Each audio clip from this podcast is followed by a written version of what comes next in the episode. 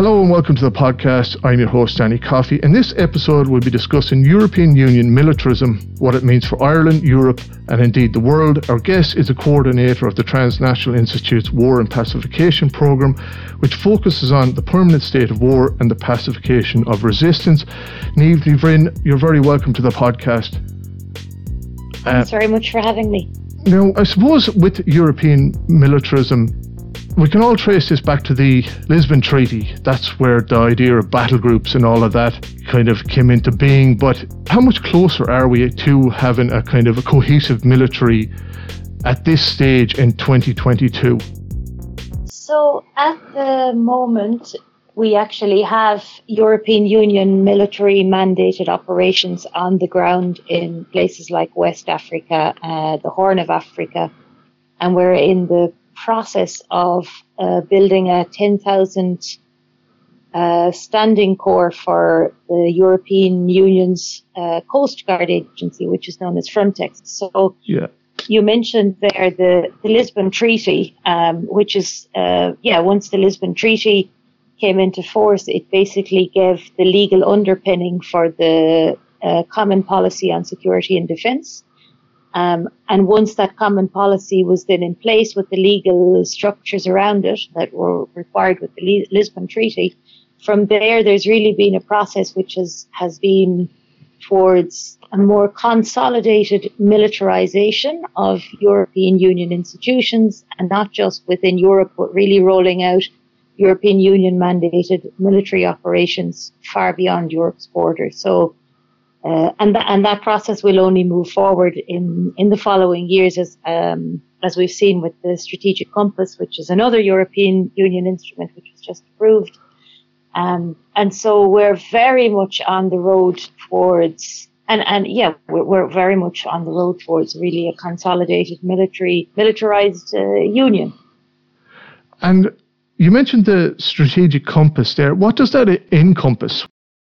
Could you explain the European Strategic Compass? So, the European Strategic Compass is another uh, one of these. Uh, it's a buzzword for, you know, the idea of a compass is that when you're lost, you will use a compass to navigate. Yeah. Um, and so the strategic compass for security and defense that the European Union has, there was an initial version of this compass presented in, I think it was November 2021. Um, and the idea was again to use the compass to align um, European defence security policy. Uh, but then it was readjusted in February and in March um, in response, I suppose, to the Ukraine war. And then we see that by the end of March, um, the European Council adopted the final text of the strategic compass. Um, and again, it goes towards building a really a consolidated military effort you know, with a, I think it's a, sta- a standing corps of, I think it's at 5,000 troops. I would have to double check the figures. Um, but it's got four pillars in it. Basically, the idea is that there will be a, a standing corps of, of military personnel that can, that can act if necessary. That there's a huge component of it, which is around investment. Yeah. Um, and of course, what we see and what kind of the running thread is with all of these European military funds is that they're basically using public money to prop up private companies. And when I say private companies, I'm specifically referring to private arms companies. And what we've seen is, is that the arms companies are actually involved in lobbying the people in the corridors of power for these changes. And then once they actually come into effect, they're the ones that then reap the benefits from them. So you have a huge conflict of interest in terms of who's influencing policy, who's shaping policy, how the policy then is rolled out, and then once the funding is in place, who actually benefits from the policy. So I'm just checking back. The four pillars, they're act, secure, invest, and partner.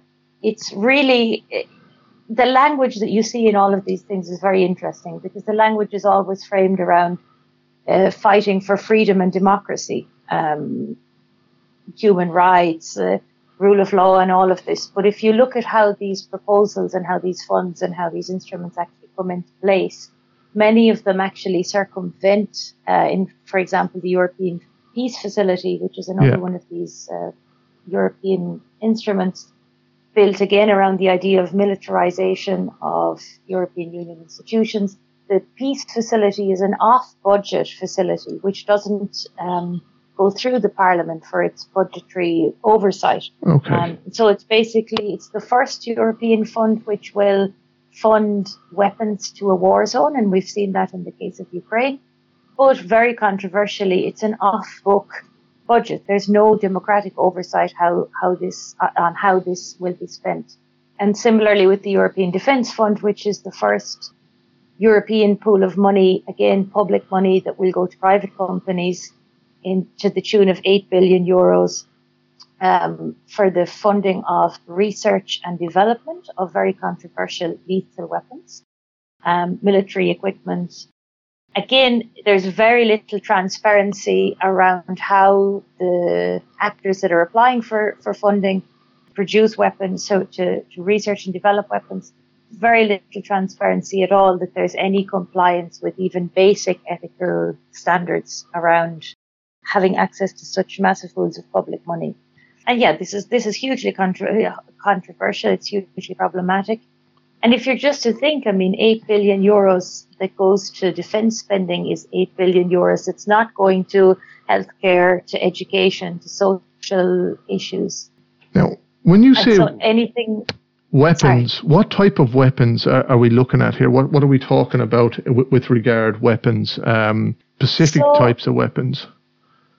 So, in terms of what is being sent with the European Peace Facility, so the weapons, so to get into the kind of weapons that are being sent to Ukraine, um, as an example of how the European Peace Facility is being used, first of all, the idea was that it would be used for what's called defensive weapons. So it would be weapons uh, like anti-missile uh, launchers, these kinds of things. Yeah. Um, but now, as, as the war is going on, uh, it's becoming more and more elongated, and that is also to do, I think, with the fact that so many weapons are being supplied. Because sending weapons into a war zone has never actually reduced the levels of violence. But now, as the war is going on, there's more and more calls to send in much more aggressive weaponry. So, to to send in. Uh, missile launchers and, and yeah, much more aggressive weaponry in that sense. Longer ranged um, missiles. Long, yeah, miss exactly. Um, and then just in terms of the kind of weapons that are being investigated and researched and developed. Yeah. The transparency around that is very unclear, but what we've been able to see is that a lot of, of the projects that we were able to research, at least six of 32 will be relying on some form of artificial intelligence. Um, and so we're really looking at stuff like sensors on weapons using very kind of smart, you know, smart weapons where we really don't even know the functionality and, you know, it's a slipping, slippery slope towards right. eventually having armed drones. Is that the road that we're going down? Because um, it's interesting to note that the European Union's Act on Artificial Intelligence, which is still a proposal, it hasn't been approved, exempts military equipment from it. So anything that's developed with artificial intelligence that has a military function is actually exempt from the act that is to regulate right. the use of artificial intelligence. So the, yeah, the, it's it's a kind of a difficult question to answer in the sense that the weapons are so advanced in terms of smart technologies. Um, and when we submitted requests to find out what it was being funded, we got back lots of documentation that was redacted, so it was uh, difficult to read. But in terms of what's being sent to Ukraine right now, it started off first as uh, weapons that would be considered to be defensive or low level military equipment, and now things are, uh, yeah, now they're moving towards really sending in much more long ra- longer range weapons that would have a much higher capacity to have much more destructive impact in the war. With the European Peace Facility as well, the act that was in before that, I think it was the African Peace Facility, but it, it had to go through the African Union to send. But now with the Peace Facility, the European Peace Facility, they can give weapons to individual. Is is that right? I, I read that, or did I? Have I got that wrong? But they can give them to individual states or people that represent uh, European values, so to speak. Yes, so the I mean the peace facility really it, it, it, I mean they can provide weapons and equipment to any to any country really to I think as they've said it yeah, like you said, that if they're aligned with European values, who, who say what European values are in a, in a yeah. you know, it, when, when we're the ones that are often waging the wars, you know, and sending in the weapons and, and propping up the dictatorships and the authoritarian regimes. But yeah, so the web, the peace facility, the, the way they have defined it as that it's about preserving peace, preventing conflict and strengthening international security. So this is very friendly sounding, but in, in, in real terms, what it actually translates to is financing military operations that can be carried out by the European Union or the European Union allies um, by providing equipment, training, uh, assistance. So it's really a, a, distortion of the word peace. And yeah, weapons can be sent in and are being sent in. Yeah, yeah with uh, you know with European public money. And, and I think, you know, I think many, many people across Europe have no idea that Europe is so far advanced in, yeah, in military operations in the name of the European Union. Now, with the embargoes on, on Russian goods, there's minerals and all of that that we would import here, but we're not importing them now because of sanctions with the European Peace Facility, could that be used as a, you know, I, I don't know, it's just conspiracy theorists, you can correct me if I'm wrong, but could it be used like to finance certain governments or certain um, groupings that for European interests, so the Europeans could move into those markets and exploit the natural resources. I mean, Russia is in the Central African Republic at the moment. Irish troops are in Mali, or I think they're coming out of there now. But to further European interests, you know, as those markets from from Russia are closed, there'd be a scramble, a new scramble for Africa. Would that be off the wall, or is it? Um, I mean, I think that that is that is happening already. Um, I think that I mean, it's not reasonable to think that a lot of the violence that is going on in West Africa, for example, I don't think it's unreasonable to think that that is linked to the level of, you know, the richness of the resources, uh, the natural resources, the minerals.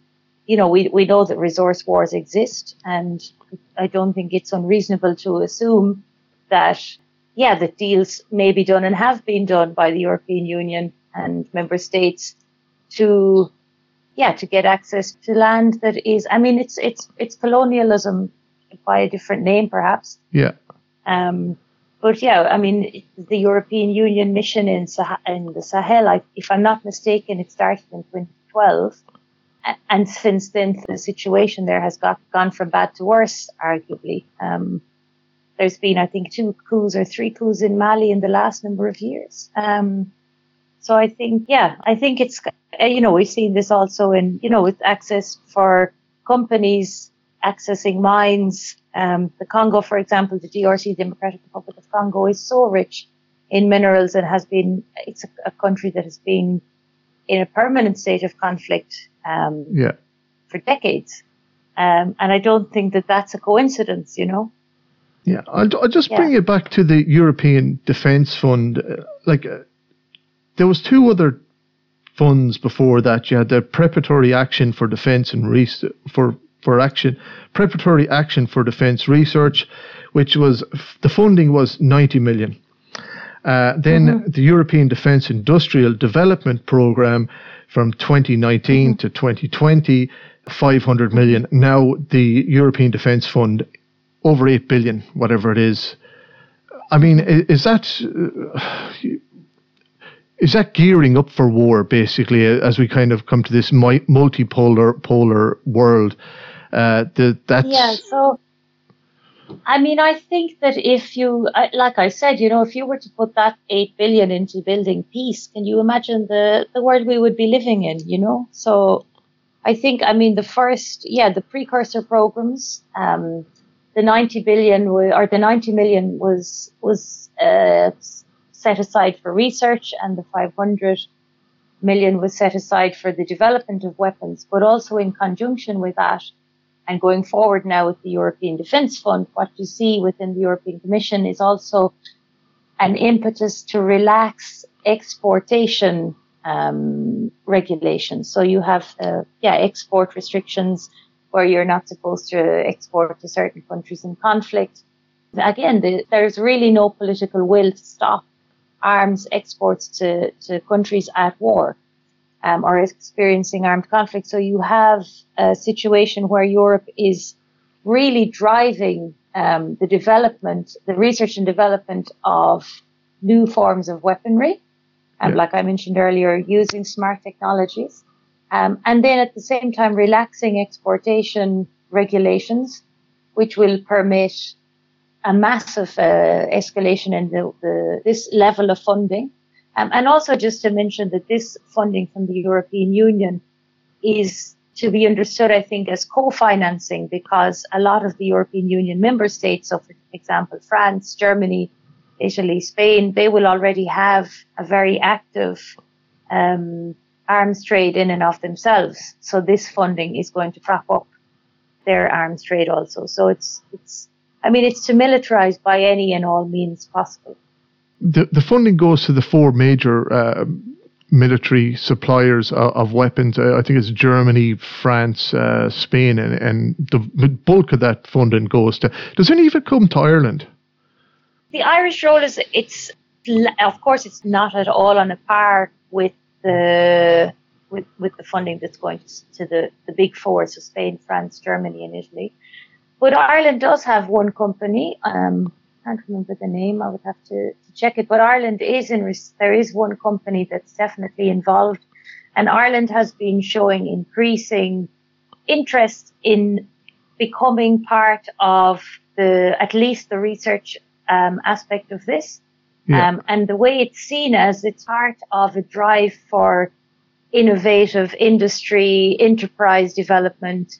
And so it's, it's really being rolled out as a business opportunity and uh, something that's positive for the Irish economy without joining any of the dots between Ireland's role in potentially uh, funding a research and development of very controversial and le- you know lethal weapons. The only kind of logic that's being taken from this is that it's a positive thing for the Irish economy without ever really joining the dots between what would down the road end up being weapons that are going to be sent to war zones, you know. Yeah, um, I've seen them. But yeah, Ireland has, has shown interest in, in being able to access this funding.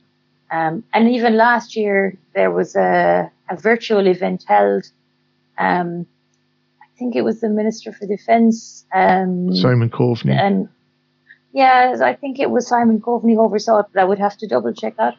And basically, that the intentions are to, to yeah to embark on kind of a more aggressive form of getting access to this funding.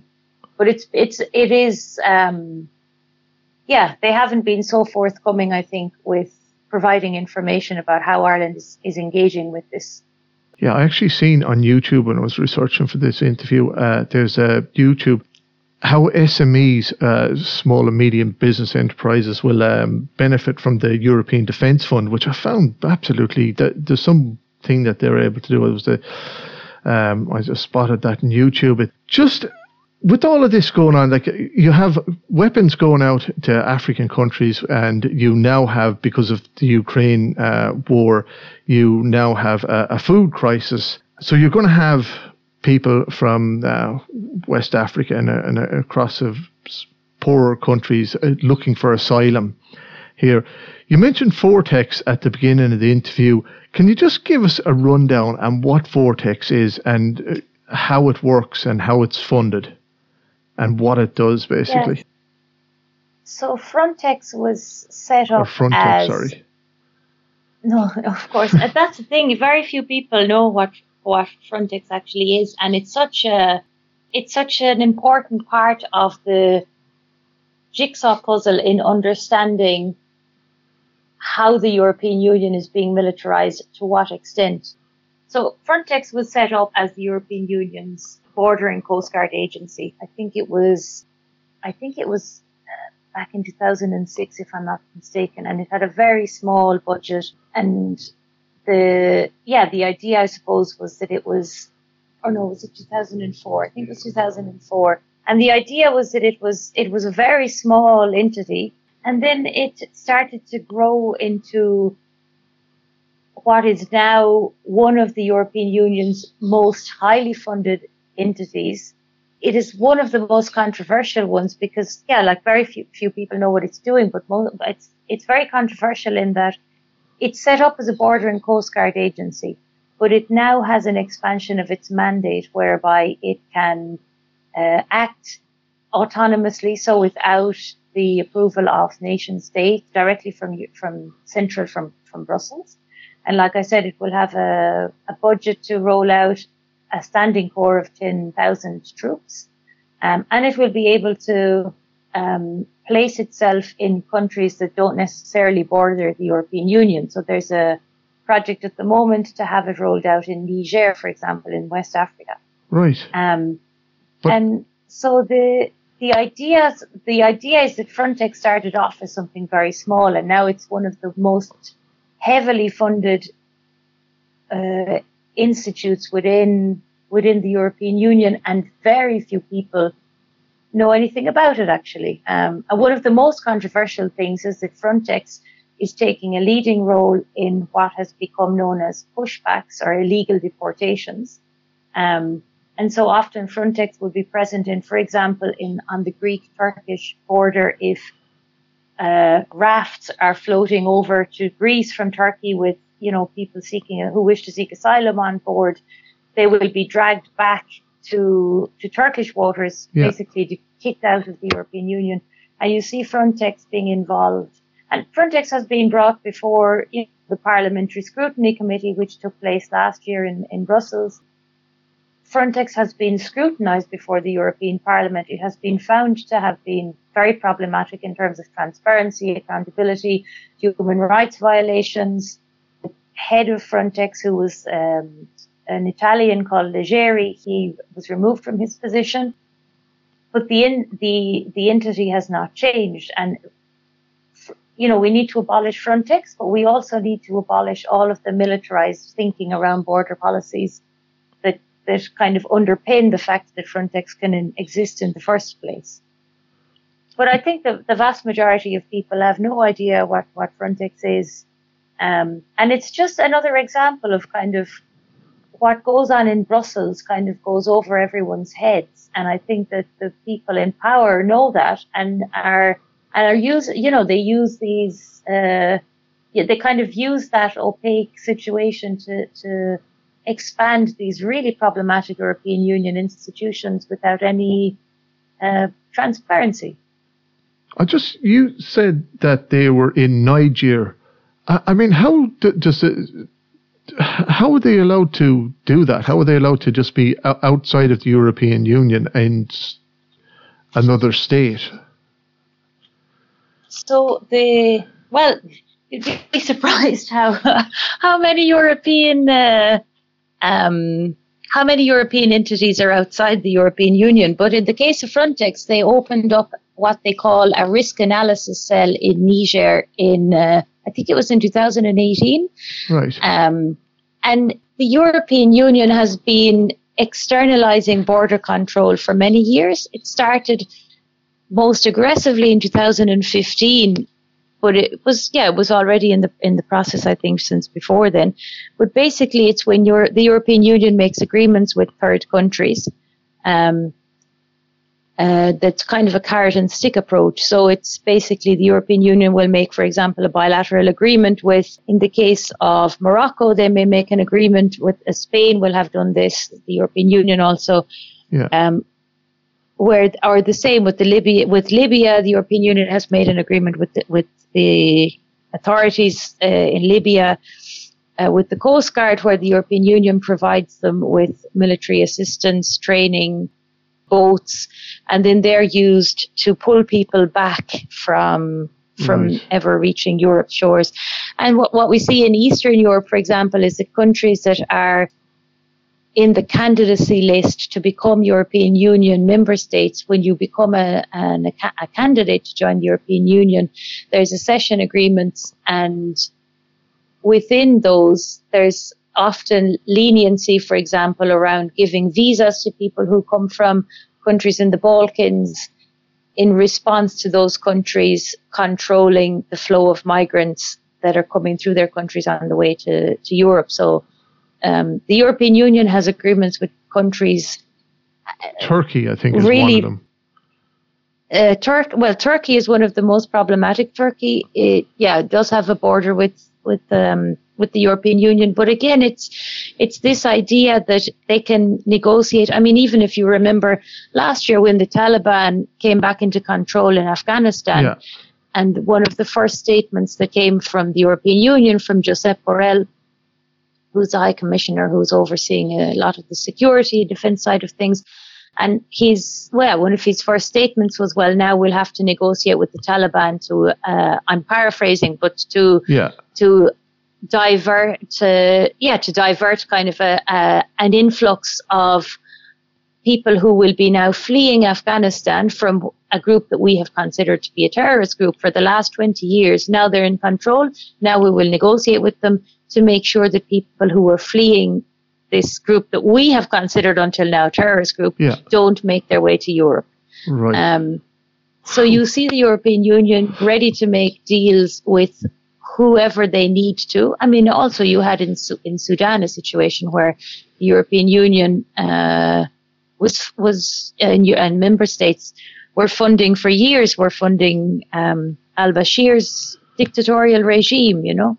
Yeah. Um, so it's it's really I mean it's it's it's Europe again it's the colonialist power dynamics you know European Union member states and the European Union itself calling the shots um, and dictating how how con- and when you see countries standing up to them, then they're you don't really even see it. But if you you know it's kind of there isn't even space for that, and that's again back to the power dynamics um, that are at play.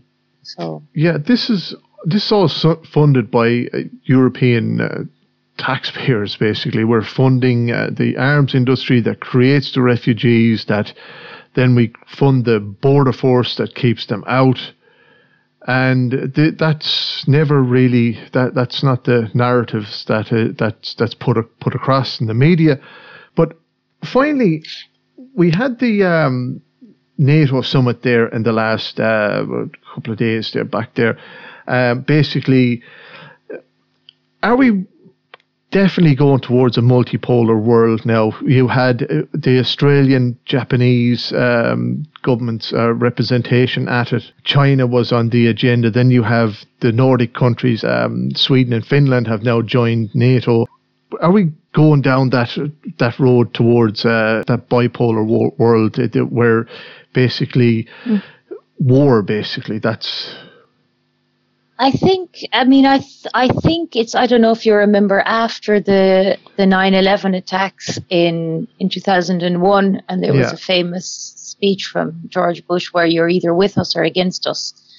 Um, and I think that what, the, and I think from then on, there's really been this kind of move towards, we've become more and more and more polarized. Um, and I think that this is, what we're seeing is an entrenchment of that mentality that you cannot be neutral, that in, a neutral stance is understood to be a passive one um, and almost obstructing kind of getting on with this idea of building peace through militarization. Um, instead of understanding that neutrality is actually the cornerstone of a peaceful society and anything beyond that we've seen that you know as we've become more and more polarized we've actually moved ourselves closer to war and now we have a war in Europe um, you know, we've been building up militarily for years, uh, expanding NATO, investing massive, unpre- unprecedented amounts of money in militarism, in building up the arms trade, constantly talk, talking about a threat. But really, the threat is actually the, the instability is being created by this pre- preparation for war. You know, so I, I, I think that it's in that sense, I think, you know, Ireland hopefully will continue to, to maintain a militarily neutral stance because I mean, if you look at the example of, of Finland and, and Sweden, they've been neutral for decades and yeah. they have never had an encounter or a confrontation, you know, with with Russia, even though the, the border with Finland is, it's, I think, is it nearly 2,000 kilometers? Yeah, I can't remember how long quite it is. extensive. But, I mean, the, and they've never had, and now they, and even though now, you know, now more than ever, they need to, to maintain their neutral stance because it's, you know, President Putin has been very clear that one of his uh, issues with going into Ukraine was related to the fact that it was becoming more and more militarily aligned with uh, with Yeah. NATO, with the US being funded, you know, military equipment, military training, uh, military exercises that were carried out all last summer um, in Ukraine and in this in the sea around Ukraine. And that that has been one of the driving factors with the war. And yet we see that Finland and Sweden have decided to embark. I mean, it seems almost ludicrous that this policy of remaining neutral has, has meant that, you know, they haven't had a confrontation with Russia in decades, uh, centuries, you know. Um, in the case of Sweden, Finland, of course, more recently Yeah. with, with World War II. But now that there's a real threat on their doorstep, the, they've completely shifted focus and it's very scary. It's it's very scary. And also in in in Sweden and Finland, there was no uh, chance for the public to weigh in. The, the you know there was Yeah. no referendum. It was voted through by the parliament, but I think 5% were were against it, was it? It was 95 5 or something like that. Was I'm that- not sure exactly the numbers, but the, the people didn't have like there No, was there was no plebiscite. There was no referendum on joining. Um, so the it's at a time when we need more voices for than ever before to you know advocate diplomacy as opposed to ratcheting up the war rhetoric at a time when we really need kind of solid voices that can bring that can, and that can even just speak about peace. You know, nobody's talking about peace. Everyone is talking about military victory and winning the war. Nobody's talking about stopping the war and having a military uh, a ceasefire and a negotiated peace resolution. You know, when has it ever worked to send arms into a conflict? Has you know, has that ever been Well, ever brought a solution. The- and also, nobody's asking what will happen to all of this weaponry once the fighting eventually stops. All wars come to an end at some point, yeah, but weaponry can go on and be reused and resold and, and remanufactured or re, you know, adjusted to be sold and used for years and years and years for decades. And we have no, we've no handle on, on how this weaponry will then enter the black market, be sold on again. Yeah. Yeah. absolute madness. But this is the, the but the way I'm speaking is actually I consider to be the the the yeah the voice that doesn't have reason. But I mean the voice of reason these days is is to be send to send in more arms. That's the way that the mainstream narrative is. You know. well, so. I, I seen uh, Claire Daly, Mick Wallace, or anybody that spoke out was castigated and harassed into. But I, I, can see now that people are the, the sanctions, um, and and people are looking at it a lot more ob- objectively now, I suppose. But the good th- news for us though in Ireland is that the majority of people are still against any type of military. They want to keep the neutrality, but. Um, finally, just you, I was just on the NATO summit. Like, what are your thoughts on that? Like, just to just to finally wrap up, what what what's your analysis of what you've seen on the on what day was it? Wednesday or, or Thursday last week? I mean, I think, I, I think it's it's a lot of political posturing, military posturing. It's very kind of trying to show strength and being very provocative. Um, you know, like mentioning the, you know, Finland and Sweden. Um, it it feels like there is a t- there's a willingness to kind of to continue provoking instead of you know there's a there's a, t- a lot of talk about to be will be a stronger alliance there's no absolutely no room for self-reflection you know to kind of there's no kind of toning anything down there's no seeking peace um, or you know, there's a constant kind of uh, Russia is the enemy. There's no um, there's no willingness to engage with the fact that NATO shouldn't exist as a as an entity. You know, it was it was first established to as a kind of counterpart or you know kind of the opposition to what was the the, the Warsaw Union. Pact. And you know the Warsaw Pact was dissolved and NATO has continued to exist and expand and there's kind of no reining in you know no reckoning with what the role of NATO is. It's it's kind of and it's I mean I don't think there was any surprises from the NATO summit. I think it's exactly what what we expected because it's along the same lines of of yeah, kind of the, the rhetoric that we've been hearing. And I think, yeah, it's very clear that it's the US that calls the shot as, shots as much as the European Union likes to think that it's an equal player. I think it's very clear that it's it's the US that does that is calling call, the shots. Call, call the shots. Just uh, finally, and this is finally, and uh, just something that popped into my head people who control the European, the capitalists that control the European unions have different wants and needs to the to the United States, and there is a definite push now by Macron to push mil- European militarism. Can you see that they're kind of NATO pulling apart as as the different, uh, definitely over the Russian gas and and various because they do have different wants and needs the, the, the capitalist societies from both the United States. They're both um, competing against each other. Can you see that the, the Europe Europe will go on on its own eventually, or is is there that will that um, Macron's narrative or his his idea be be pushed ahead? I can't see in the I th- I think I could see more likely that there would be more tensions within the European Union, um, yeah. particularly around maybe, for example, Hungary. Um,